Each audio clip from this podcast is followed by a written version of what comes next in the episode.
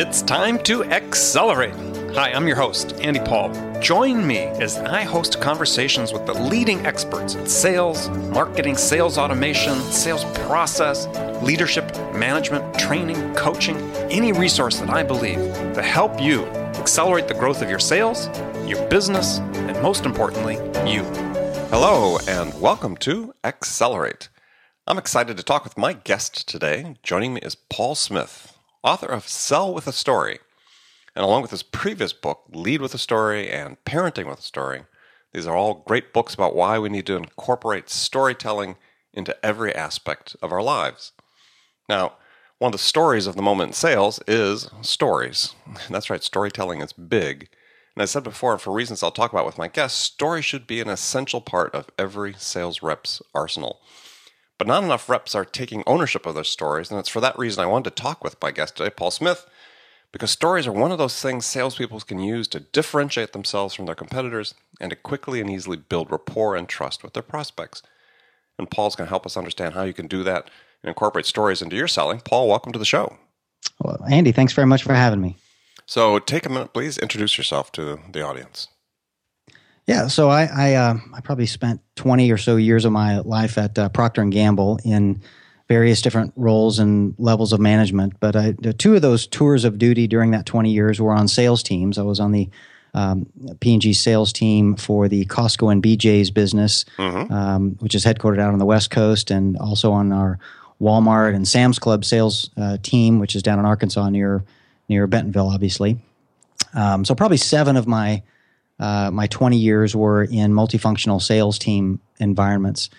Um, and uh, prior to that, uh, prior to business school, I spent a couple of years as a consultant at Arthur Andersen uh, and Company. But only in the last three years, uh, since I left P&G, uh, I've I've now shifted full time to to being an author and a, a, speaker and trainer. And what I I spend most of my time doing now is doing the research and writing the the books that I write. And I'm on about a two year cycle with books coming out.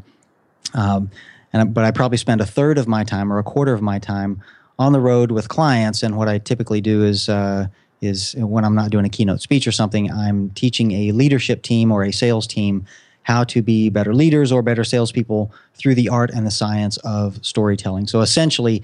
Uh, creating a workshop and training course out of the material in, in the book. Okay.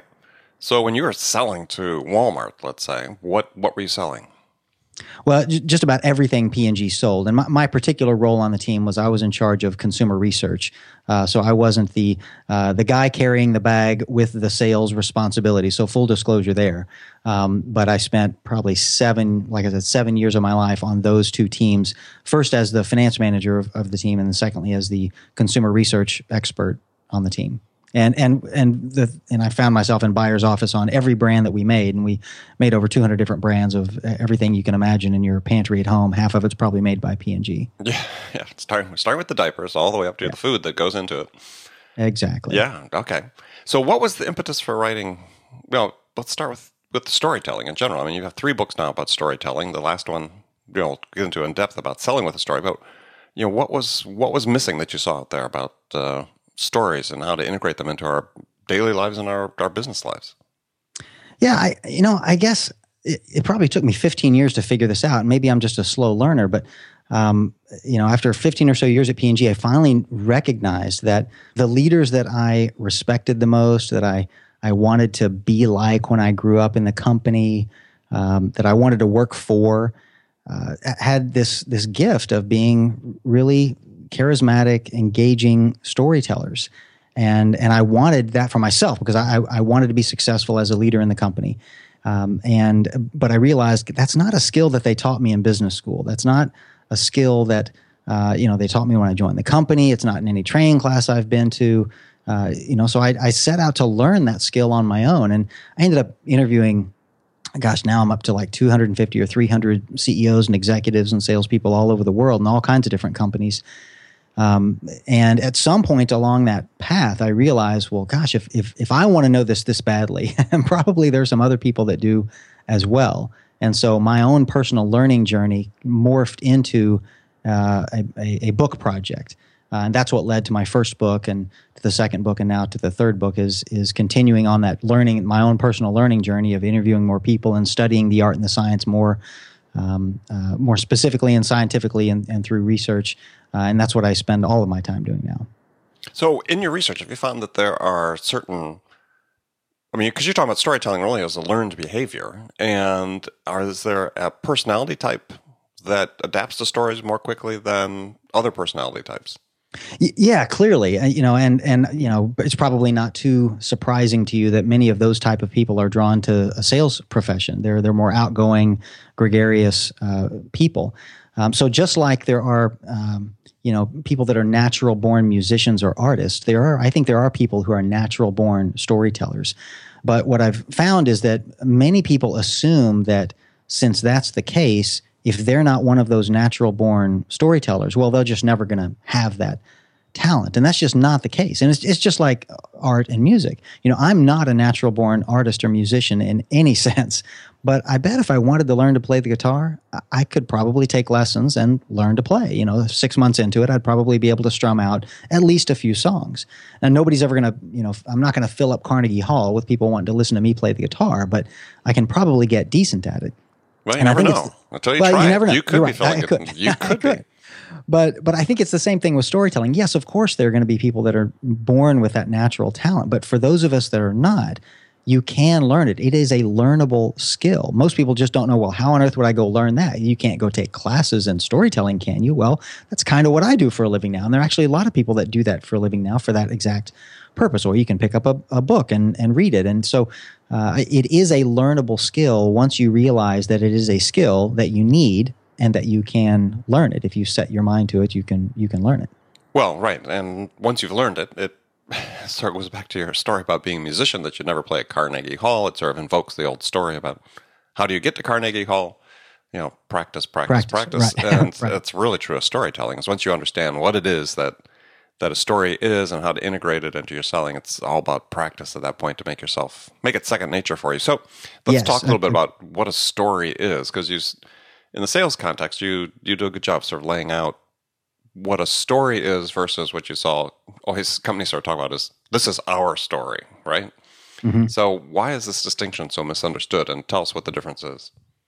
Yeah, so these days, I think the word story, uh, for better or worse, has has gotten so much. It's gotten so popular and has so much use misappropriated. Now. Yeah, yeah, that's a good word for it. I think it's been misappropriated. I mean, you'll hear people say, "Oh, our our marketing strategy is a story. Our our our television copy is a story. Our mission statement is a story. Our brand logo is a story." And well, probably they're not. probably they're just mission statements and brand logos and uh, marketing campaigns. Mm-hmm. Um, so I, a story, you know, it's like a, um, it's like not every set of words that has meaning is a poem. A poem is something very specific. It's a specific set of types of, of words and language put together. And a story is the same way. It's it's it's something unique. It's not ev- not everything that has meaning is a story. You know, a story is if you're to ask a ten year old kid what a story is. They will know, right? The grown the grown up some has, sometimes has trouble articulating what a story is, but a kid knows it. Uh, and I've asked kids this question to find out, and what they'll tell you is, "Oh, a story. That's when you tell somebody about something that happened to somebody." Exactly. That's what a story is. It's it's when you're telling somebody about something that happened to somebody. Right? So a story has characters, it has events, it has a time and a place. You know, it's a once upon a time something happened, or more likely, it's you know two years ago when I first joined the company. Blah blah blah blah blah. Something happened. So it it has a time, a place, characters. Those characters have a goal or a motivation. There's usually uh, a, a villain or an obstacle or a challenge confronting that person.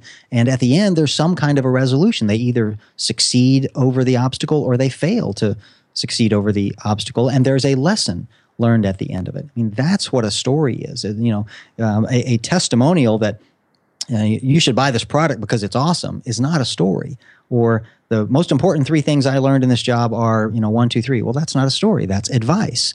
And those are all important things too. You know, testimonials are important, advice is important, 30 second television commercials are important, but they're not necessarily stories. Stories are something unique and, and authentic and genuine that communicates something that many of those other forms of communication can't. And And and uh, and if you're confused of whether whether it's a story or not, ask ask your kid, and they'll tell you that was a story or no, that was not a story. Well, right, and and you talk about you sort of went through then, you know, sort of your six elements of what a story contains. You said it takes place, it has a time frame to it.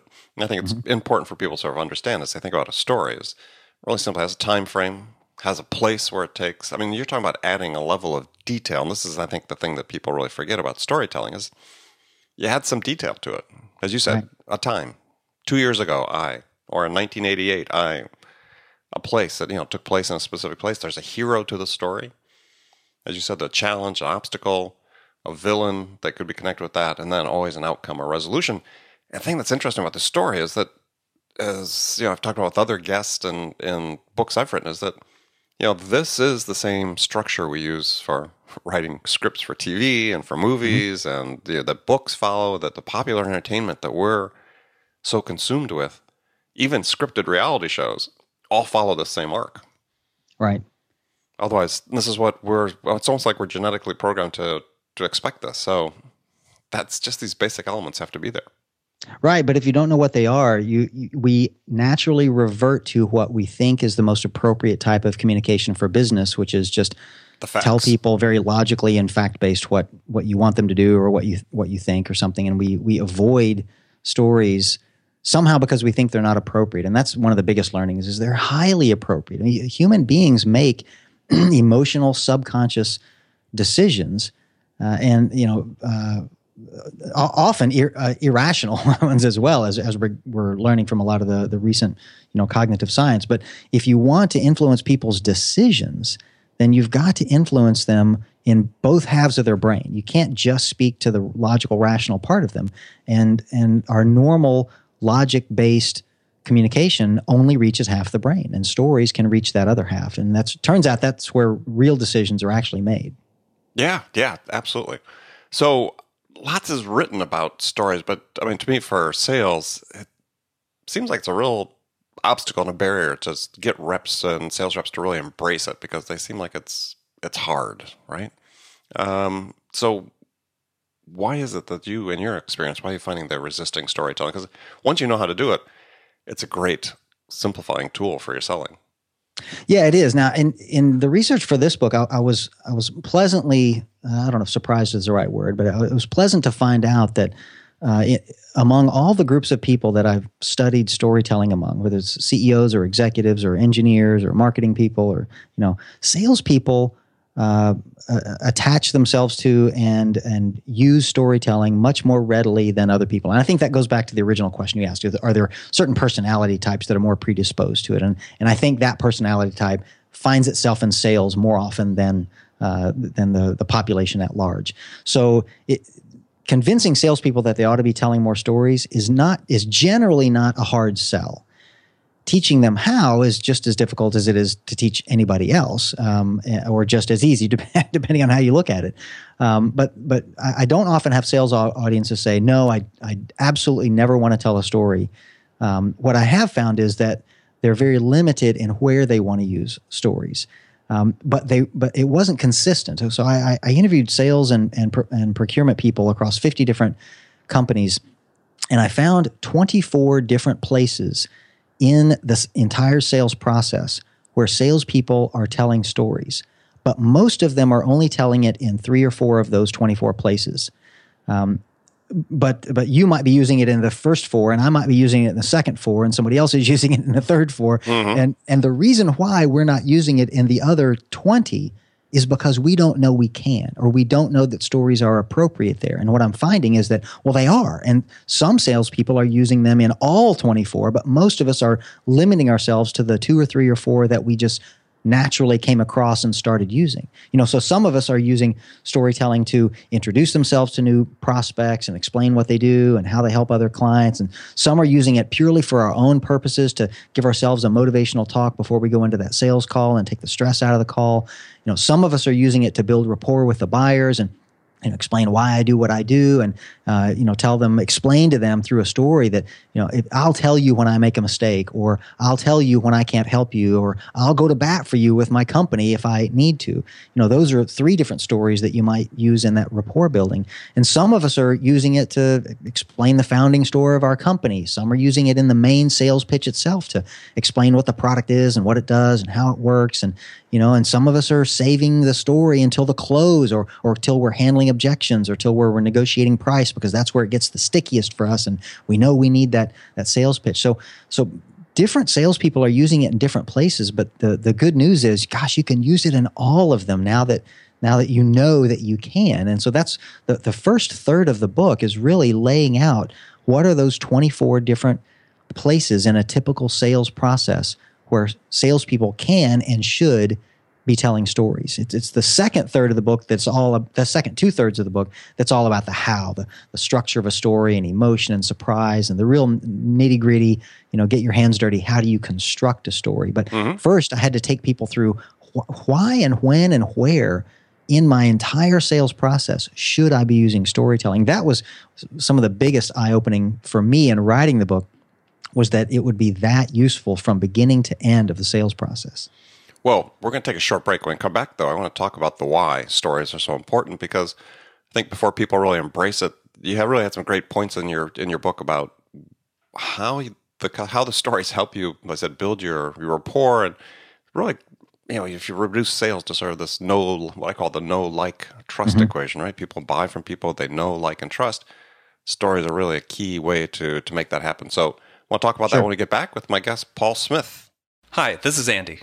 Connect and Sell is used by sales reps at nearly a thousand companies, including hundreds of technology startups and several Fortune 500 companies, to overcome the challenges of getting prospects on the phone.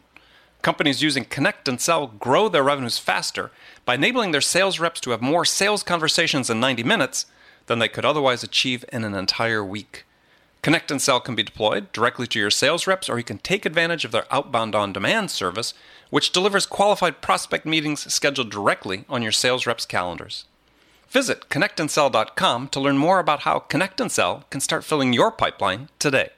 All right, we're back with my guest today, Paul Smith, talking about stories and sales. And I wanted to talk about why stories are so important. And you have some great reasons you list in the book that think really help people to understand because it's one thing to say they can do these things, but I said you had some very specific uh, things that, that stories do for you. The first one, that, which I really liked, was that stories help the customer listen. Now, we talk about sales being distracted, right? You have to be present for your customer. Well, you know, customers are people too. Their attention wanders, you know, especially mm-hmm. if you're presenting dry, boring, factual, logical sequence of events or things that they need to understand yeah, their attention's going to wander. Stories really helps capture their attention. Yeah, that, that's that's really true, and it's it's um it's for a couple of reasons. What one is it's kind of like when you were in college and uh, the you know professor was up there writing f- formulas on the board and giving you names and dates and things you had to remember for the test, and you're like madly taking notes, and then if he or she turned around and just started telling a story or an anecdote or giving you an example, what everybody does in the class is they just they put their pencil down, they lean back, and they just listen because, well, this isn't going to be on the test. This is just a story. So they're totally open to it instead of, you know, paying so much attention to write everything down. But the, the second reason is, is because it, it doesn't sound like a sales pitch. You know, when you're you're giving your here are the three benefits of my product, and here's the price, and here's why it's worth all that. All that sounds like a sales pitch, and and your your buyer's defense mechanisms are on f- full alert, right? But once you start telling a story, it's kind of like those kids in the college class. They just put down their pencil, they put down their defense mechanism, and they just listen because, well, this isn't going to be on the test, or this isn't a sales pitch. This is just a story. And it's much easier to get your message across to them when those defenses are down. Right. And I think for people listening to the show is that, you know, and we're going to categorize this as a sales story because it's, you know, primarily a sales, mm-hmm. sales show, is that what you're talking about in a sales story fundamentally is how another customer similar to the one you're talking about had a problem, saw engaged with you, saw that you ultimately were potentially the solution to that problem, the process they went through to make that decision, and the value they've been receiving from using your product. I mean, you're you're touching on all the, sort of the buyer's journey, how they made the decision, and the outcome, as we talked about, and you're providing, you know, really, you know, pretty incredible social proof, if you want to label it as such, Right. in a story that really is important in sort of getting past and start building the the trust that may not be existing. Right, and I, I just I call that a customer success story for lack of a sexier title, but that's it does exactly what you said. It shows them it's the social proof that says this worked with somebody else without being told, "Look, this works with all my clients." Uh, Okay, well, I mean that's that's that's mildly convincing, but if you tell me a story about somebody and I get to see the details of exactly how it worked for them and why, it's it's just much more compelling. Well, it's it's way more compelling, and so oftentimes this is the barrier I see with reps when we talk about stories. It's like, well, I don't have stories to tell. It's like, well, of course you do, right? You've got customers that you've worked with, and even if you're a new sales rep, the company has customers they've worked with. You can tell their stories as your own story. It's not always about you selling what you Right. personally accomplished, but it's about what your company accomplished as well. So Right. You just have to go get them. So your, your point is, uh, they say, I don't have any stories. And you say, well, of course you do. Of course you can.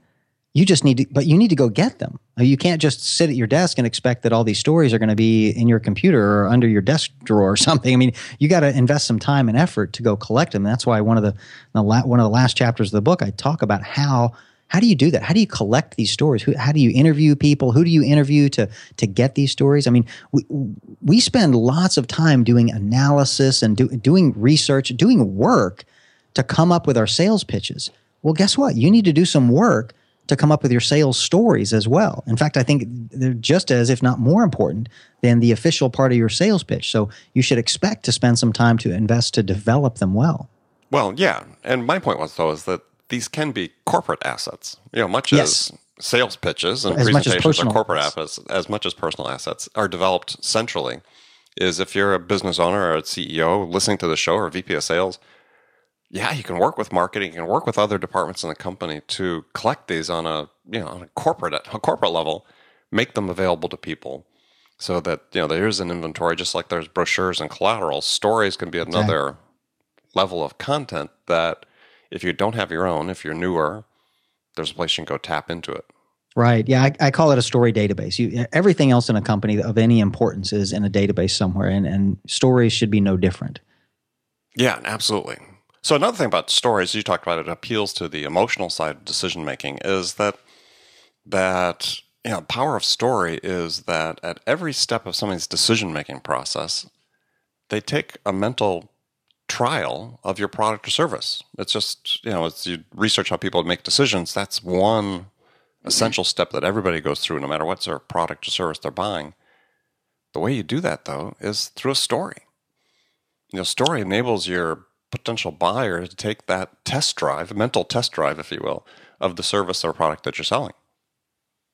Right. And maybe that's why it seems like our, our certainly our most important decisions, but many of our decisions tend to be made in that emotional processing part of the brain. And then we we convince ourselves later logically and rationally why we made that decision. But that, the truth is our our brain made the decision more emotionally earlier. And it's just a, a rationalization process later. Yeah, I mean, I always remember a, a, a story, if you will, back earlier in my career where I was out selling to a very large company, and and this was yeah back in the back in the nineties. Hate to say it was that long ago, but uh, we're selling to one of the world's largest companies, and went out and made a visit to the company with my CEO, and we were going to design a product for scratch from scratch for this company, and they had, gosh, they had thousands of engineers. And my CEO just couldn't understand why they would choose to have us develop a product for them that they had all these thousands of engineers sitting around that they could do.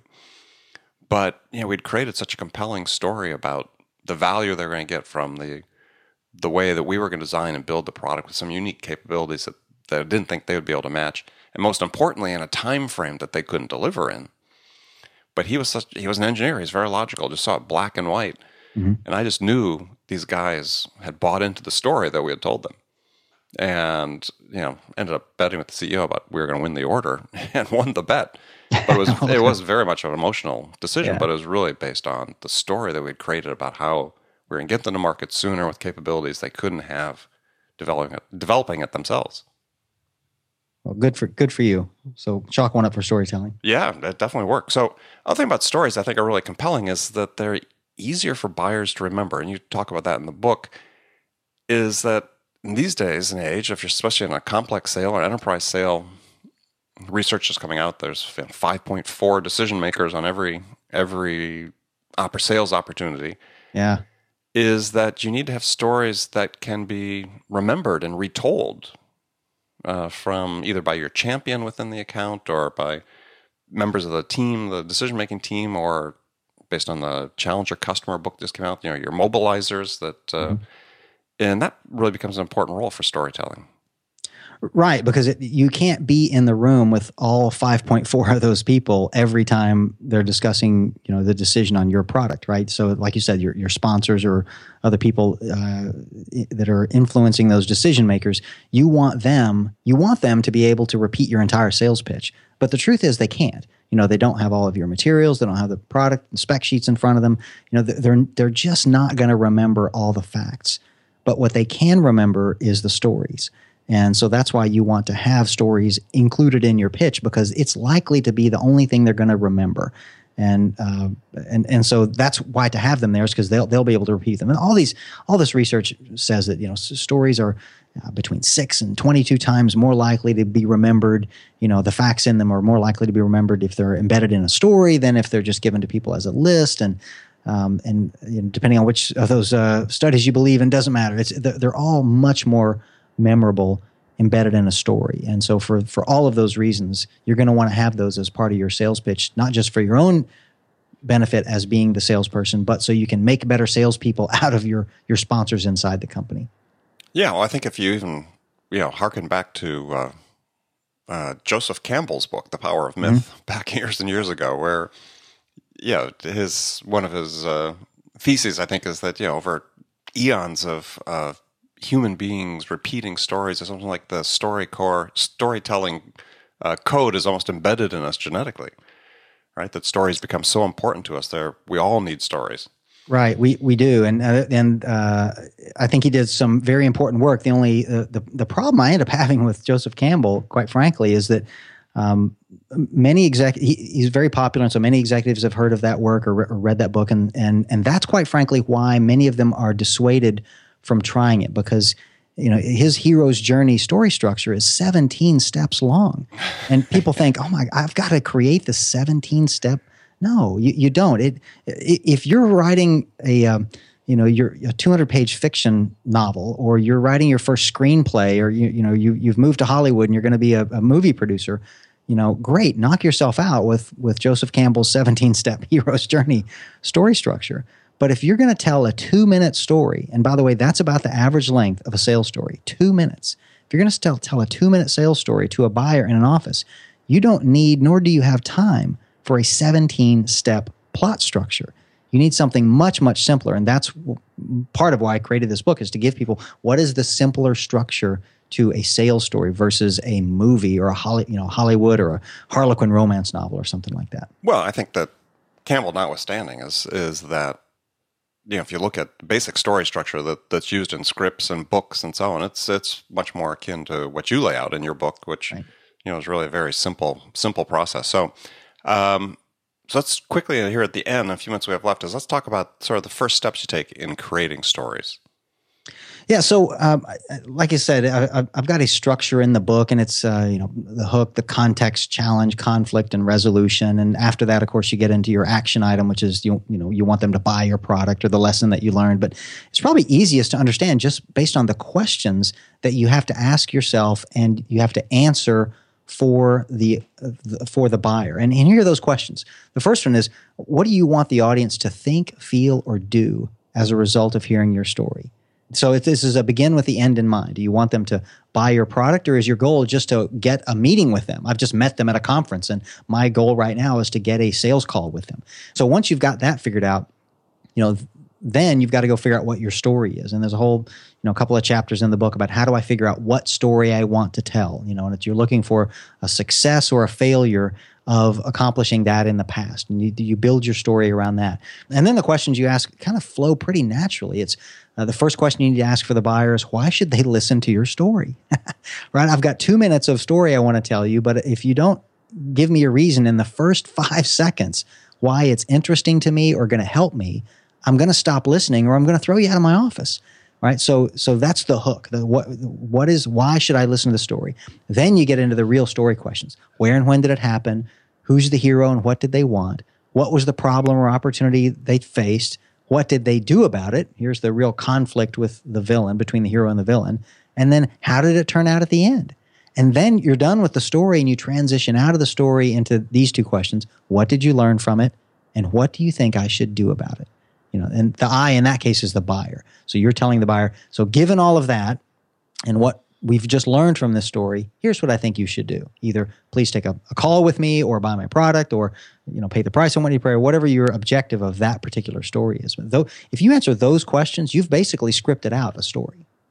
Yeah and i think the the first story that people personally i think the first story sales reps should practice on is the one that they get probably most frequently if they're going to meetings or trade shows or something is the simple what do you do? right. question. And that is the perfect place for a story. You know as, as as you said you lead off with you know let me let me illustrate you know with a story about how we've you know solved problems for, for customers. That's something somebody will listen to as opposed to saying well yeah we're a 20 year old company founded in a garage blah blah blah blah blah. Right Right. And often people rattle off their job titles and, and some, you know, obscure language about what they do about maximizing efficiency or something or something or another. And, you know, the, the, they leave the conversation not having a clue as to what you actually do. So, yeah, you, you tell a short story about what you did for your last client, then it becomes abundantly clear. Oh, that's what you do for a living. I get it. Well, I, I actually need that. Or, or maybe I don't need that and I can move on. But uh, the, the story really explains it. Whereas job titles and functions and, and uh, you know buzzwords really don't help people that much. Yeah. So if you're in sales and you've been listening to this, and you want to say, okay, how do I get my feet wet with stories? Get a story that answers that question. What do you do? Say you're in a trade show booth, somebody walks up to you, looking around, lost, middle of a big convention hall in Las Vegas, and they ask you the question, What do you do? A story is the most compelling way to answer that question. Right, exactly. And they don't have to be long. Like I said, the average sales story is two minutes, but in the ones that I collected, some are as short as 25 or 30 seconds, and some are going to be five minutes. But uh, you've got different, you're going to want to have different length stories and different purpose stories for different purposes. And, and you're right, that's the first one that you probably need to have out of the 24 in your sales kit is what do I do for a living? Yeah, yeah. So, all right, well, good. Well, thank you for that. And we're going to finish the show up with some standard questions I ask all my guests, and you can give me uh, you know one word answers, or you can elaborate if you wish. And the first one right. is you know when you yourself are out selling, you Paul, what's your most powerful sales attribute? I think I know the answer, but I'll ask it anyway. Well, I, I would hope it would be my storytelling since that's kind of what I'm selling. It's a um, setup question for you. Yeah. But often people ask me why, you know, how did I decide to do what I do for a living. And and I, I do tell them a story. I tell them a story about that my dad told me that really is the story that changed my life literally and got me to quit my full time job and do this for a living. He he wrote me a, a, letter after I'd asked him, "Gosh, Dad, I'm struggling with this decision. I got you know 20 years into my career at this company. I'm too young to retire, but you know my first book's out and it's doing well, and I'd love to make that my full time profession, writing and and teaching. But uh, you know I got two kids to put through college, and that's a really financially you know uh, insecure decision to make. And tell me about it. Yeah, instead of telling me what to do, he just told me a story about himself that I'd never heard before. He said, "Son, when I was five years old, I knew exactly what I wanted to do with my life." He said, "I wanted to be a singer." You know, like Frank Sinatra or Tony Bennett. You know, my dad's 82 years old. That's his his genre. And he said, uh, in fact, uh, I knew that on the first day of first grade. The teacher asked if any of us had any special talent. He said, I raised my hand and I said, I'm a singer. Well, of course, the first thing she does is invites him to stand up and sing a song, right? Mm-hmm. So he did. And he, he, he stood up right there, a cappella, in front of all the students and his teacher. He sang his favorite song. And he said, Son, I nailed it. he said, I got all the words right, the melody. I was so proud. And the teacher and the students stood up and they applauded me. And he said, That's the moment that I knew that this is what I was destined to do with my life. And he went on in this letter to say, Know, unfortunately, that turned out not just to be the first time in my life that I stand up, stood up and sang in front of an audience, but it turned out to be the last time. He said, life just got in the way. You know, and the truth is, I just never had the courage to pursue it. And he said, that was 75 years ago. And there's not a month that goes by that I don't regret that decision. And he said, and it's just too late. And I said, someday, son, you're going to wake up, you're going to be 80 years old like me, and it's going to be too late to pursue your dream. You know, and he, he literally closed, as if that wasn't enough, And he closed this letter with these words. He said, I'd love to see you achieve your dream, but that doesn't mean in your lifetime, son. That means in mine. And I mean, TikTok, you know, that just mm-hmm. that hit me right in the heart. I mean, he, my dad had laid down this gauntlet in front of me and challenged me to pick it up. And so, literally, two days later, I walk into my boss's office and I resigned from my 20 year career to do this for a living. And it was absolutely the best decision ever made. And I, and I would not have done it, at least not that soon, without that story. Excellent. Well, I think we're going to leave it at that. That's a perfect way to end the show with a great story from my guest, Paul Smith. So, Paul, tell folks how they can find out more about you and how to learn how to tell stories. Yes, thank you. Uh, so my um, my website's probably the best way. It's www.leadwithastory.com, and you can find all my all my books there or, or on Amazon. And this one, of course, is uh, Sell with a Story. Excellent. Well, good. Well, thank you again, Paul. And remember, friends, make it a part of your day every day to deliberately learn something new to help you accelerate your success.